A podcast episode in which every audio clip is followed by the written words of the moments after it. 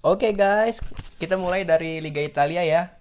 Eh Gian Piero Gasperini, gue tertarik banget nih ngebahas ini. Karena pemilik Atalanta ini sangat percaya dan Gasperini sangat membuktikan dengan produktivitas Atalanta musim ini yang sangat baik. Serta permainan yang atraktif men- menarik untuk dibahas. Serta kita juga akan membahas Liga Inggris yang tak kalah sengit yakni persaingan empat besar dan punahnya asa Watford dan Bournemouth untuk melanjutkan kiprahnya di Premier League. Baiklah, selamat datang di Goal Poacher Podcast Ceria.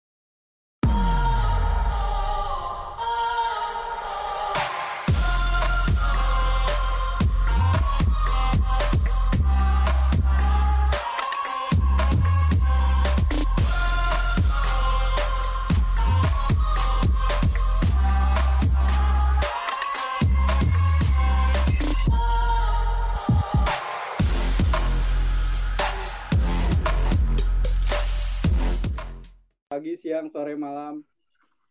Di episode pertama Goal Poacher kali ini, gue dan teman-teman gue bakal ngebahas mengenai performa Atalanta yang dari tiga musim ke belakang sampai sekarang makin menunjukkan progresi bersama Gian Piero Gasperini. Kali ini gue ditemani sama dua rekan gue, Jeko dan Bel. Selamat malam teman-teman. Selamat malam. Salam olahraga. Salam. Salam Pramuka.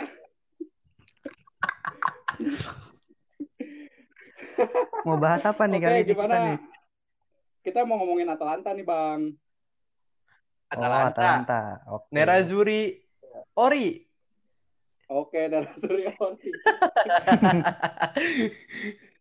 kawe. Sebelumnya kita ngomongin pelatihnya dulu nih, Gian Piero Gasperini. Ya, dia ini sebenarnya pelatih yang batu ya soal taktik. Dia tuh menerapkan strategi 3-4-3 atau eh, alternatif lain tapi tetap menggunakan dasar 3 back ya. Gimana Yoi. Bung Bel?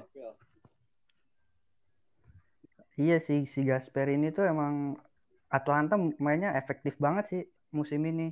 Terlihat dari gol yang dilesatkan ya sampai 95 gol. Itu bagus banget sih emang Gasper ini ini. Kayaknya bakal jadi inceran klub-klub besar di ntar musim depan kayaknya.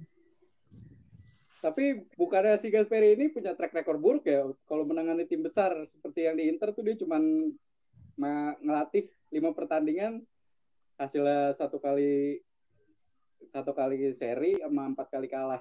Apa bakal dia bakal positif buat tim besar yang bakal ngincernya itu? Ya itu mungkin kan karena kesempatan yang diberikan ke Gasper ini pada saat itu mungkin belum cukup. Nah karena di Atalanta ini dia dikasih kesempatan banyak, makanya Atalanta jadi berkembang bagus kan dua musim ini. Gitu. Gimana Iya. Jack kalau menurut tuh Jack? Iyalah, udah jelas itu waktu itu si Moratti kurang percaya sama si Gasperini. Padahal kalau dilihat sebelumnya skuad Inter yang dulu yang era Gasperini sama skuad Atalanta yang awal-awal nggak jauh beda. Emang ngebentuk timnya tuh bener-bener dari bawah gitu loh. Kalau aja Inter tuh sabar dikit aja kata gua mah ya. Bisa itu Hmm, iya. top perform lagi sama Kurang Gasperini. kasih kesempatan. Sayang aja, nggak sabaran.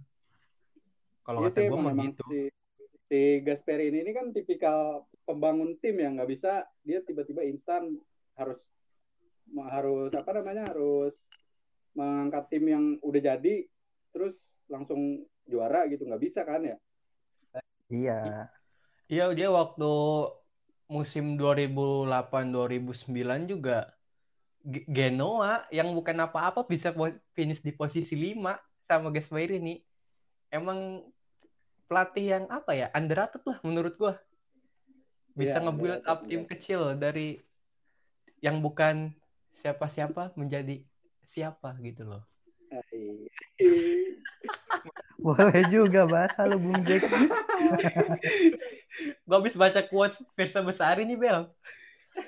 Eh, di Twitter ya. Bisa bahasa anjir.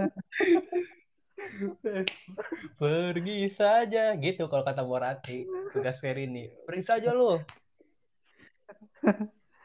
Ya eh, si Gasperini ini kan sebenarnya dia cuma ngandelin pemain seadanya. Terus dia juga dikenal sebagai orang yang ngorbitin pemain-pemain muda gitu. Salah se- se- seperti Mancini back Mancini tuh yang yang musim ke- musim ini udah pindah ke Roma. Terus Mattia Caldara sama banyak deh Zapata Duvin Zapata jadi di situ di di Atalanta. Iya, Iya.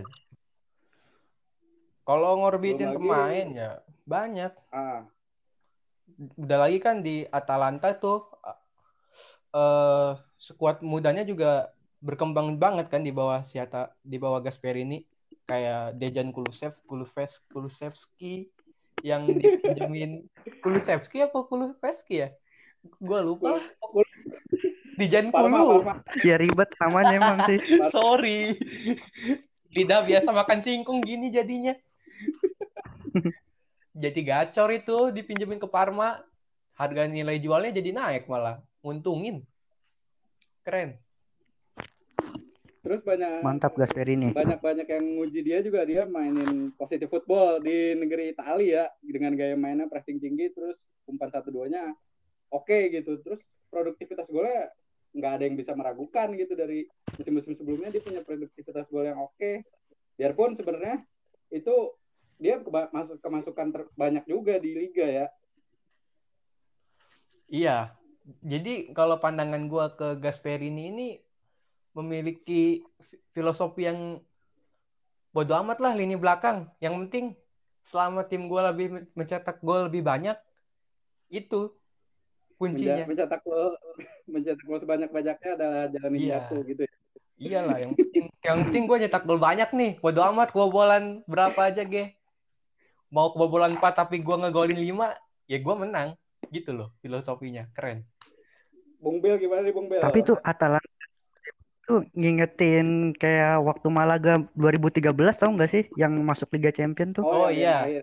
Mungkin itu ya yang di. Nah, iya waktu itu Malaga tuh pelatihnya malah Manuel Pellegrini. Hampir sama tuh tipenya sama si Gasperini ini. dia ngebangun tim gitu. Ngebangun tim juga. Cuman dulu Atalanta, eh sorry, Malaga itu striker andalannya Santa Cruz. Terus masih ada Julio Baptista. Padahal pemain-pemain tua tapi bisa bagus di La Liga jadi ngalahin Barcelona Madrid itu juga bagus juga sih.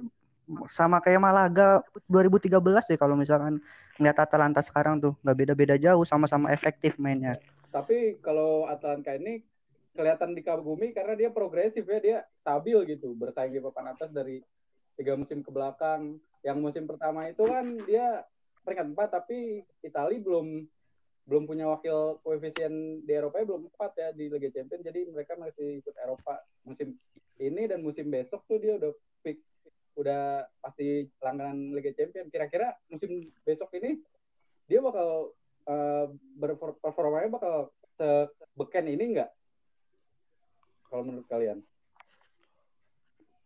Kalau menurut gua performa Atalanta yang sekarang dan yang akan datang masih akan sama ya dalam arti kata ketika susunan pemainnya tidak banyak dirubah, gue pikir masih top perform, masih top perform. Beda halnya kan kalau tadi kan Malaga seperti hal, gue pikir Malaga itu kayak yang one season, one Wonder. season wonder, one season wonder. Dia udah melejit, Mm-mm. eh tiba-tiba anjlok malah kan sempet ini bangkrut juga kan, sempet bangkrut malah Iya gara-gara kena kasus. ya? kena kasus. Apa? Iya, sekarang dia sudah tidak berada di La Liga lagi.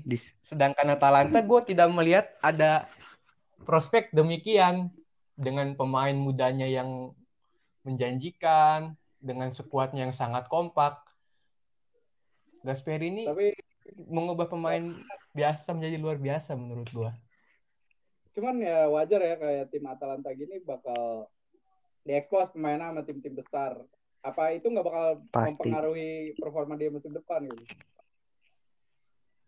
Paling Atalanta kalau misalkan untuk bersaing di musim depan dia harus beli pemain juga sih yang sepadan lah.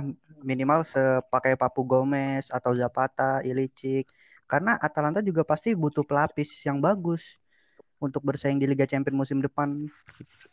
Ya, apalagi kalau menurut gua sisi kiri ya yang gencar sedang gencar diincar Robin Gosen. Oh, Kabarnya Gosen. kan- Iya, Gosen. Gosen, Gosen kan kabarnya diincar Inter. Diincar Du- Dupin juga, tuh. Dupin. Dupin Zapata juga. Dupen Zapata juga iya diincar Jupe. Ah, Ya, kalau kata gue sih nggak ada salahnya lah. Ngin- Ngincer-ngincer. Jaga-jaga, takut mereka pergi. jaga-jaga. Minimal cari pelapis yang sepadan lah Iya. ya. Gantinya harusnya Sebastian ya. Harus. Lagi siapa-siapa juga gitu yang dulu kenal depan Zapata. Dia pemain gagal, dia tuh produk gagal semenjak sebelum dia masuk ke Atalanta. Era gas Iya, buangan Napoli. buang Napoli terus malang buana entah ke mana di Atalanta jadi oke lagi. Sa- sama Alejandro Gomez juga tadinya pemain ini Biasa, biasa aja, aja. pemain gagal juga sih kalau kata gue. Sempet Emang Gasper ini gacor. sempet ditawarin ini apa si Gomez itu kan sebelumnya ditawarin klub-klub besar Milan kayak gitu-gitu tapi dia malah milih klub Ukraina di Ukraina malah flop gitu kan Di- diambil lagi tuh sama Atalanta eh malah jadi gacor sekarang bakal jadi legend kayaknya ini si Papu Gomez di Iya. Atalanta Ada si Papu sama Ilicic ini udah masuk ke usia ini ya, usia tua. Kayak emang harus ada biarpun mereka nggak pindah tapi kayaknya emang harus nemuin pengganti gitu buat mereka berdua Atalanta ini. kalau pengganti kayaknya Malinowski itu cukup bagus ya untuk mengisi posisi Ilicic. Mengingat daya jelajahnya yang cukup tinggi serta akurasi tendangan yang dari jarak jauhnya itu lumayan kalau Malinowski. Gaya mainnya enak banget dah. Umpan-umpannya juga manjain. Ilicic ini kan tapi ini ya apa tipikal pemain versatile ya. Dia bisa ditaruh di berbagai posisi. Apa sih itu juga bisa ditaruh di berbagai, berbagai posisi. Rata-rata pemain yang dipakai Gasperi memang kayak gitu. First Free roll. Iya, free roll gitu. Mau ke kanan, ke kiri, jadi sulit ditebak. Wing, Kan wing rotation, wing rotation. Wing rotate, Iya, fleksibel mainnya. iya dia tidak maintain. Tidak maintain, tidak tetap pada formasi. Itu fleksibel. tapi tapi kayak si Gosen nih emang komoditi panas nih ya buat musim depan nih. Gosen, Pasti incaran klub-klub Gosen besar. memang komoditi panas ya menurut gue, tapi dia kan posisinya LMF nih, yang notabene jarang Wingback. gitu dipa- dipakai. Jarang jarang tim-tim pakai wingback. Gue belum pernah lihat sih Gosen main di posisi left back gitu ya, bukan Iya. pure wingback kayak Iya. gitu. Sedikit ofensif ya kayak kalau di Lazio itu kayak Senat Lulik mungkin ya. Nah, iya kayak Senat Lulik. Cuma kalau Lulik bisa bek kiri, bisa LMF juga dia. Lebih, lebih udah adaptasi, udah usianya juga emang udah senior si Senat Lulik sama ya. Iya, usia, usia senja itu. senja itu. Nontonnya 420 dia.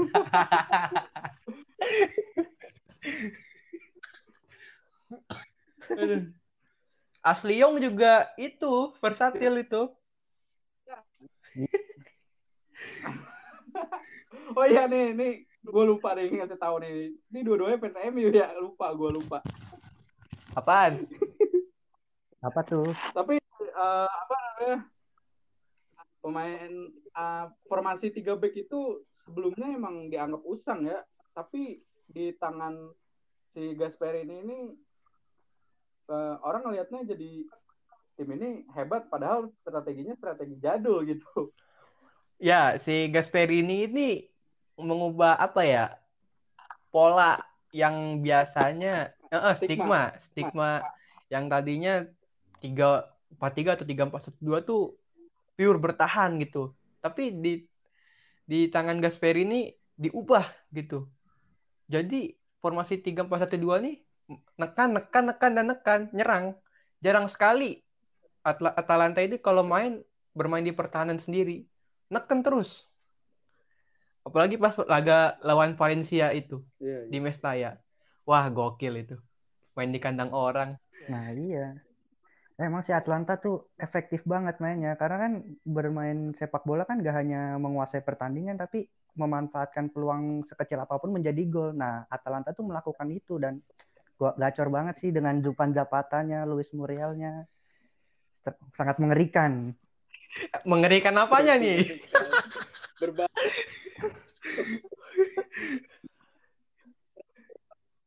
Prediksi lu pada nih, Atalanta bakal finish di urutan berapa akhir musim ini? Kalau gua sih Berapa Jack? optimis lah ya. Posisi dua dengan permainan yang sekarang.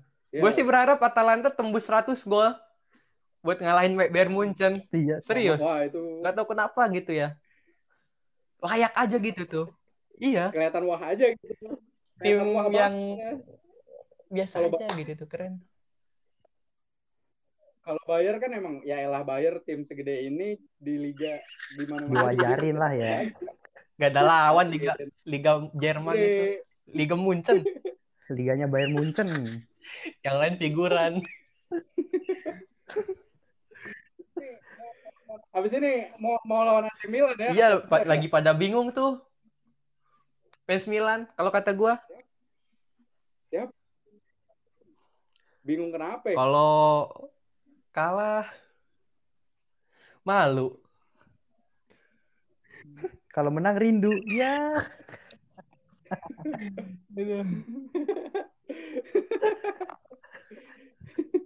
Prediksi skor bos, gimana nanti malam nih Atalanta lawan AC Berapa Milan? berapa Jack? Ya, mengingat beberapa pemain pilar Atalanta yang mulai berguguran dan pemain Milan juga mulai berguguran, sepertinya Atalanta menang tipis lah. 1-2. Back Milan lagi lagi krisis 1-2. sih. Cuma dengan Milan yang sekarang Milan ngeri sih. Nggak pernah kalah. Semenjak rehat dari Corona. ini mungkin ini mungkin kekalahan pertamanya nih Mungkin. dari Atalanta. Cuma kan Oh, tidak, tidak tidak bisa. tahu. Oh iya Bel, gimana Bung Bel? Prediksinya? Prediksi paling karena performa lihat performa Milan akhir-akhir ini yang bagus, ya meskipun ada beberapa back yang cedera sih, gue sih kayaknya seri sih Atalanta sama AC Milan. Satu sama. Satu Lu Lu sama. gimana, Kalau gua nih, Bang? gua Kalau gimana dong? Tahu nih, Bung. Bang gol voucher. Pilihan apa ya? Pil- eh, satu sama gue lebih seneng sih kalau Atalanta ini tetap menekan Juventus. Harusnya dia menang. Gue lebih seneng dia menang. Oke, iya sih, biar seru juga ya.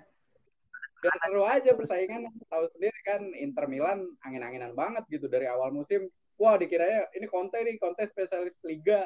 Tahu-taunya di akhir-akhir kayak Tapi begini. yang paling sedikit kalah tuh Inter loh sebenarnya. Inter sedikit kalah banyak bang. Ya tapi ba- serinya banyak ya. Mm-mm, kebanyakan seri. Makanya tadi kan gue bilang laga ini laga yang galau buat Milan. Kalau menang Mm-mm. ngebantu Jupe gitu tuh. Ella Iya, bantu-bantu Jupe lah. kalah Kerok men- menang ngebantu Jupe. Udahlah, gue mah Atalanta aja. Biar Sebenarnya match, match match buat Milan juga ini udah udah nothing tulus ya, nggak mempengaruhi apa apa udah buat dia ya. dia lagi memperebutkan Europa League. Europa League. Europa League. Europa League, Europa League, Liga Liga. Itu Kayak gimana tuh. Liga malam Jumat? Masuk nggak tayangan tuh, Bang?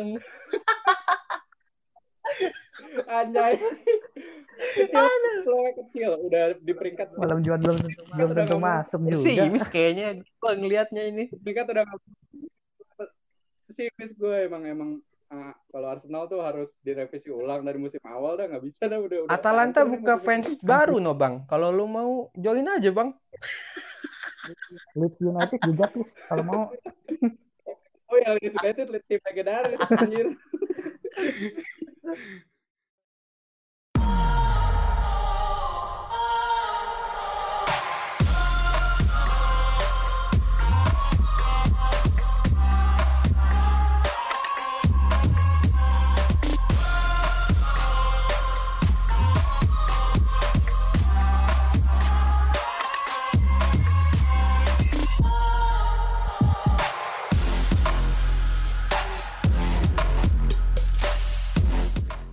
Dari tadi kayaknya kita ngebahas Atalanta aja nih. Kita nyebrang dulu dah ke Inggris. Ke mana nih? Inggris aja. Oke. Lu maunya ke mana? Wolves. Kita ke Inggris aja lah. Inggris aja. Negeri Elizabeth Negeri Elizabeth Liganya Pangeran Harry. Pangeran Hai. Harry Tanu. Harry Tanu. Eh. Oke, kita kita mau ngebahas bagian mana bahas, nih bahas apa ya? Big Four Big nih. Four kayaknya menarik nih. Iya. Lagi ketat-ketatnya lagi, gini. lagi hot-hotnya nih Big ya. Four menurut Hafiz sebagai Gunners gimana nih Big Four sekarang? Ya, lu gila, lu gila kali ya. Ngomongin Arsenal, kita tahu aja. Gimana lagi? Gimana gimana? Ketat banget kayaknya nih persaingan antara Chelsea, Leicester sama Ya, ya. MU ini. Sebagai Gunners gimana Iya. nih, Fis? Melihat persaingan di atas Eh, memalukan apa seperti apa Dari- gitu kan gua nggak tahu sebagai pandangan dari Gunners. dari sisi gua sebagai Gunners ini ini memalukan buat tim Big Four yang bersaing untuk poin recehan gitu 60-an. Dulu-dulu kan kalau Big Four itu poinnya 70-an, 80-an. Itu Big Four tuh baru namanya. Tapi sekarang kenapa cuman memperebutkan poin 60-an? Bisa-bisanya bilang recehan ya. Poinnya berapa, Bos? Bang bang lu ada kacang nggak gua? Ada nih kalau mau begede. Kagak, tapi tapi emang emang emang eh, kayaknya persaingan menuju tiket Liga Champions tiap musim tuh panas kayak ditentukan sampai match terakhir terus kayak dari musim ke Iya, musim ya. kalau menurut gua sih persaingan Big Four saat ini memang sangat ketat ya. Up terlebih juara Champions-nya juga udah ketahuan, jadi ya lebih apa ya lebih serunya yang bawahnya lagi karena kalau yang atas kan udah ketahuan nih, sedangkan yang UCL kan Ya mau lagi maksudnya harus bawahnya lagi maksudnya Arsenal nih. bukan, bukan, bukan, bukan. So, so, lu sensitif banget dah jadi orang. Mengingat poin ini Ayo lanjut. MU, lanjut. Chelsea, Wolves, eh Wolves, Leicester. Itu kan tipis-tipis banget tuh. Ngeri-ngeri lah, ngeri-ngeri tipis Iya. kalau ada yang kepleset. Kalau kata gua sebagai fans MU ya, skenario terbaik itu Chelsea yang kalah lawan Wolves. Sedangkan MU sama Leicester main imbang. Kagak objektif, kagak ob- objektif banget, Bung. anjing. Dikat aja bagian ini, Pis. Kalau Bung Bel gimana? Bung Bel notabene fans apa nih ya? Namanya Bel tapi bukan fans Eh, Madrid ya? jelas fans MU. Eh, gila fans bos. Sorry guys. Gimana pendapat? Gimana pendapat Bung Bel nih? Ya kalau dari segi peluang sih yang lebih berpeluang ya jelas MU lah daripada Chelsea apa Leicester. Karena match terakhir PD MU lawan Leicester. Lagi Chelsea habis kemarin kurang bagus lawannya Wolverhampton. Waduh. Apalagi Waduh. Wolves itu gini-gini lagi memastikan tiket Europa League. Bahaya itu kejar. Iya, ber- Oh, kayak Milan, kayak Milan ya, kayak Milan. Kayak ya. Arsenal juga lagi memperjuangkan Iya. Europa League lewat jalur UMBTN. SBMPTN. Malu-maluin aja dah. Cuman, cuman, cuman emang emang uh, Arsenal tuh biasa, gue trauma gitu dulu musim kemarin aja kan memperjuangkan tiket Liga Champion lewat Well. jalur, jalur yang tidak ditentukan. Iya iya iya. Tapi ujung-ujungnya kalah. Gitu. Terus lawannya Chelsea juga. Gue ngerinya ntar bakal bernasib sama. Ada yang trauma tapi bukan anu. Udah sih kalau kata gua eh, nggak bakal ada main sabun ya kalau kata gua. Dalam arti kata semua dalam arti kata semua tim pasti bakal fight bermain semaksimal mungkin Pasti apalagi demi masuk zona Liga Champions. Iya. Tapi kalau MU sih gua rasa main aman. Kalau MU gua rasa main aman. Dalam artian ya Iya, cukup soalnya- ngunci satu poin juga udah cukup sebenarnya. Dari seri A. Iya. Walaupun kualifikasi juga nggak apa-apa ya. MU ini Pasti lawan Le- Leicester tapi diri bak- sendiri. Leicester bakal fight banget ini. Leicester emang bakal fight tapi beberapa pemain kuncinya kan nggak ada kayak Soyun Chu, James Madison, Ben Chilwell pada absen. Oh iya, Sebenarnya benar. MU diuntungkan dengan cederanya mereka. Cuma kan itu Tapi MU juga kelelahan. nah itu di atas itu di dia. atas bacotan. Itu masalah yang diomongin banyak orang Iya. dulu ya. Oleh ini nggak jago soal adaptasi rotasi Iya, ya. apalagi kalau Sebenarnya bukan gak jago juga sih, Tis. Nggak ada pilihan. Gimana tuh? Oh iya benar. timplang banget Cadangannya ampas.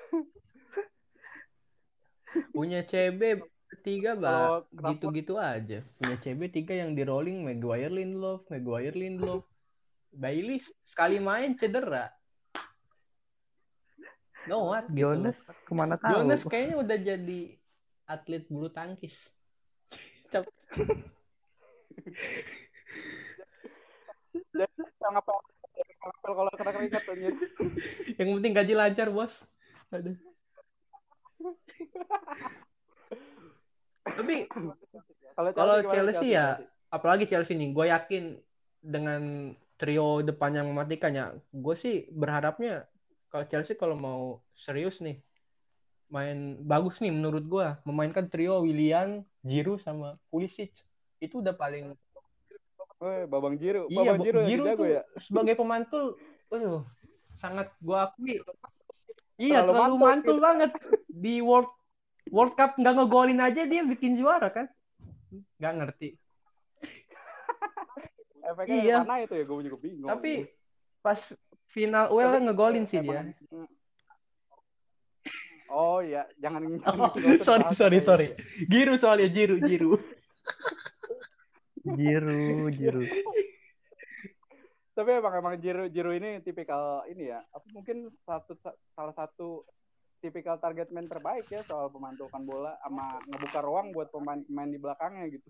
Iya terlebih dengan permainan Chelsea yang akhir-akhir ini gua ngelihat kalau Giroud main ya suka mengandalkan crossing-crossing ke dalam kotak karena bolanya Giroud banget gitu tuh kayak gitu bola-bola lambung dipantulkan wing rotation lah si Jiru juga ball kontrolnya lebih bagus daripada Temi Abraham.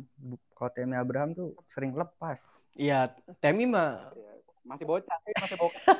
Emi. Temi masih mentingin lari bola kontrolnya kurang Iya, kayak ngon ajam dia. kirain kon mamun tapi gua menarik nih Eh, apa ya bukan menarik tertarik bahas Kepa sih kalau Chelsea ini bahaya sekali sebenarnya kalau Chelsea tidak berbuat apa ya evaluasi lah untuk Kepa gitu untuk lawan Wolves Performanya Iya. menurun banget. Menurun Soalnya- banget, ya. Match kemarin lawan Liverpool aja melongo banget. Pada melongo-melongo bahkan di di sempat diteriakin sama backnya kepa kepa kepa. Apa itu kiper gitu kan? Gak jelas. Kiper kiper mahal. Emang emang Kepa ini udah udah mau cabut ya. Katanya kalau rumor itu yang ditukar Jan Oblak ya. bisa aja terjadi. bisa ya. terjadi sih. Kalau kata gue Chelsea duitnya banyak kenceng Iya nih Chelsea lagi terombak pemain dia. Balas dendam dia habis di band bakal ngeluarin duit banyak bodo amat gue mah gitu. Iyalah, iyalah apalagi isunya tim London paling bagus bener Kai. Havertz udah mau merapat nih 80 juta euro aduh mak- makin Wah, gacor gila. Arsenal nggak ada pergerakan ini. ya. Tenang, tenang, tenang. Arsenal punya masih punya patah, nggak perlu beli Punya juga. Kolasinac. Arsenal Arsenal udah beli Bell kayaknya Bel beli Siapa ini tuh? Sebalos beli siapa? Wah, itu jadi tapi Cebayos Cebayos berpengaruh gila. ah Ini kenapa jadi bully Arsenal? Maaf, Kita pindah ke iya degradasi dah. kayaknya nggak cocok banget bahas Big Four yang sekarang bahas Arsenal gitu tuh nggak relate banget gitu tuh Iya. Arsenal kan Udah Arsenal kan sekarang. posisi kali ya. terakhir di wilayah barat kan Oh. udahlah Oh, Liga iya kalau posisi wilayah timur kan diisi kayak Norwich, Bournemouth, Watford. Itu papan atas ya Newcastle. Iya, papan, Papan atas ya? itu. Arsenal kalau papan atas kalah lagi aja. Jadi Robin Hood. ya udah kita kita kita sekarang ngomongin di persaingan degradasi ya. Iya. Ada Watford, Villa, Bournemouth. Bournemouth yang berjuang nih buat persaingan yang lolos siapa? Padahal cuma satu tim yang Iya, lolos ya. cuma satu yang lolos. Menurut eh, Bung Bel deh, gimana? Kalau dari segi peluang di match terakhir sih yang paling perlu berpeluang lolos sih Aston Villa. Soalnya lawannya dia cuman West Ham. Sedangkan Watford masih ketemu Arsenal, Bournemouth lawan Everton. Jadi yang peluang lolos Aston Villa sih. Iyalah, Aston Villa. Kalau Aston Villa Jack, Jack gimana Jack? udah apa ya? Udah rada diuntungkan menurut gua. Terlebih laga terakhir kan iya. menang gitu ya lawan Arsenal. Aduh, kesebut lagi ini tim gimana ya ini ya? Dibahas, Dibahas lagi. Jack. Enggak, jadi maksud gua Apa gue harus mohon apa ini ya? ada moral gitu loh. Moral pemain tuh terangkat. Termotivasi lagi gitu tuh. Wah, harapan tuh masih ada ternyata. Terima kasih Arsenal, Robin Hood. Tapi Grealish jadi mahal nih BTW. Iya, Grealish jadi mahal nih. Aduh, udah mau gri apa? Homegrown lagi.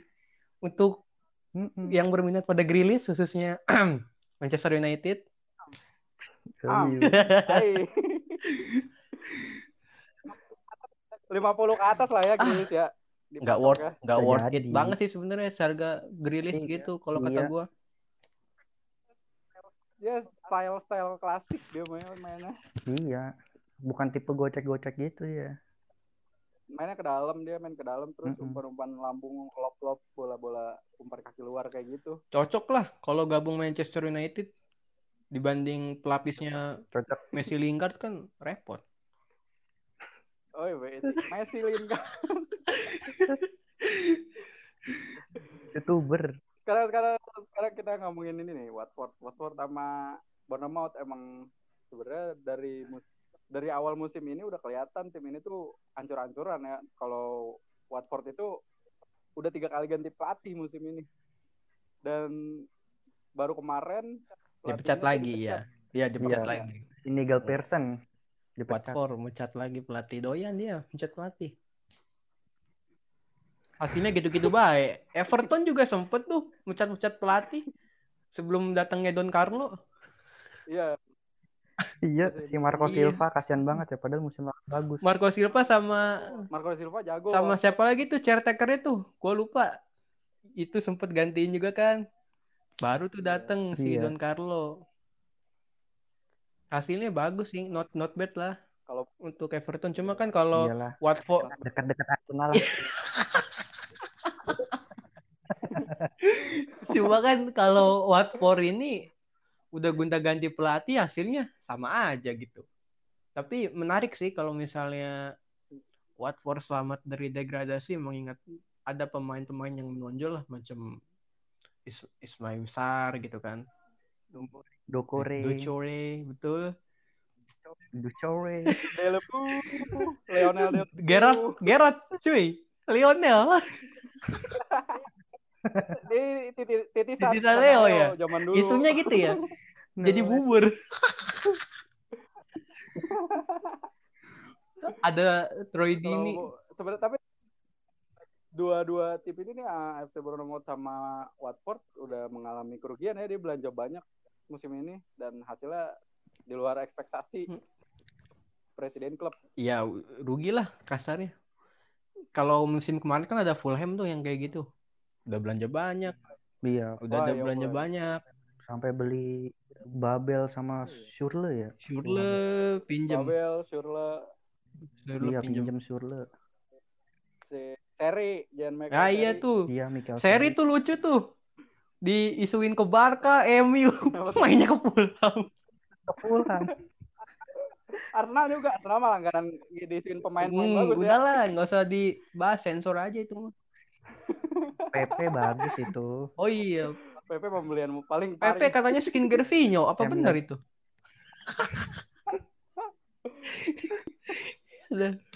Kalau dia pas topengnya di botak Kalau Bournemouth sendiri kalau menurut gua peluangnya aduh tipis kalau kata gua. Bournemouth harap-harap cemas aja lah. paling kecil, Paling ya. kecil. Kalau Watford ini kan kayaknya Arsenal udah udah nothing tulus gue sebagai fans juga udah udah nyadarin gitu. Apa sih ngapain? Pesimis Match lawan Aston. Villa, Aduh. match lawan Aston Villa kelihatan banget Arsenal udah nggak mengincar apa-apa. Apalagi sekarang lawan Watford gitu udah nggak berpengaruh apa-apa. Kayaknya fokusnya udah tertuju kalau berpengaruh apa apa sih berpengaruh kalau kata gua mah. Gengsi cuy. Iyalah, Masa tim lawan tim tim nggak ada tujuan gitu. Emang eh nggak nggak ngapain ngapain gengsi juaranya Oh, dibantai, bos. oh itu prestasi musim ini ya? Juaranya dibantai sama Watford, bos. Oh. Viking aja ngalahin Liverpool. Satu-satunya prestasi yang bisa dibanggakan Watford sebelum mereka mungkin degradasi musim depan. Tapi emang nggak konsisten sih Watford. Padahal mah pemainnya bagus-bagus sebenarnya. Cuma nggak konsisten aja. Potensial Watford itu. Iya. Ismail Isar juga flop ya musim ini ya. Wih, bagus itu dia. Bagus tuh. Tapi flop musim ini di Watford. Dia bagus pas lawan Liverpool. Ngegolin dua. disorot banget disorot banget pas habis lawan Liverpool padahal secara overall performa dia biasa aja cuman kita bisa maklumi karena dia debutan ya gue juga Iya maklumin Pep kenapa kayak gitu di Arsenal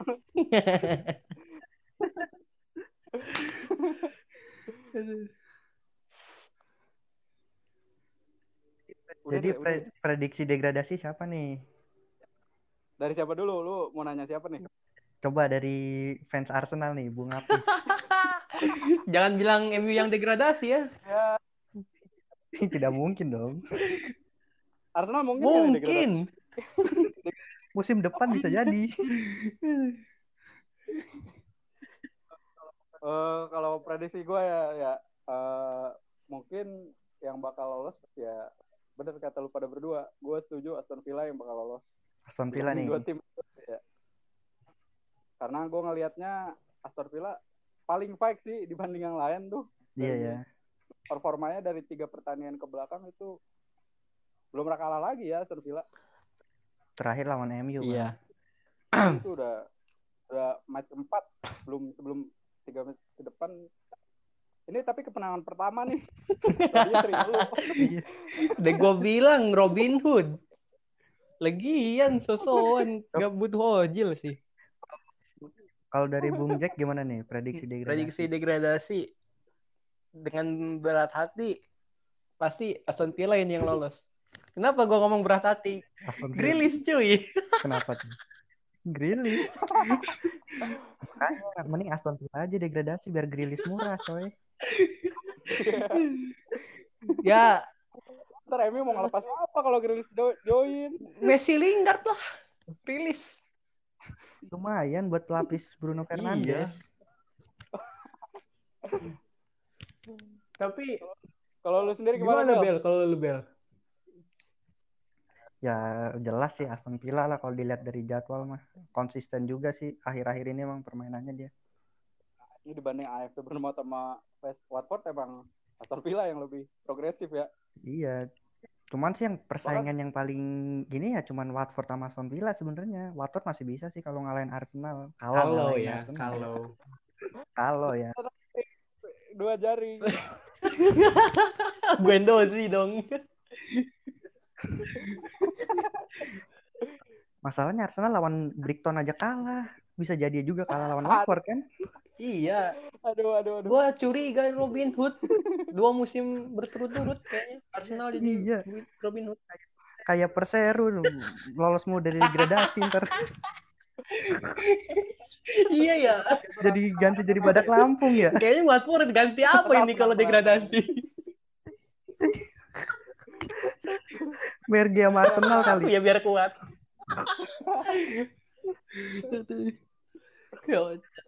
Arteta udah banyak nyolok ilmu Pep Guardiola tenang musim depan ya Uh, next year pindah ke sini, Bung. 78 gitu. Apa? 78. Apaan tuh? Gak, gak. Gue, gue, uh, Oh, iya, iya. lah. Gue ngeliat musim ini harus Oke. Gue kayak kadang subjektif sih. Wajar lah, bela Iya tim sih. sendiri.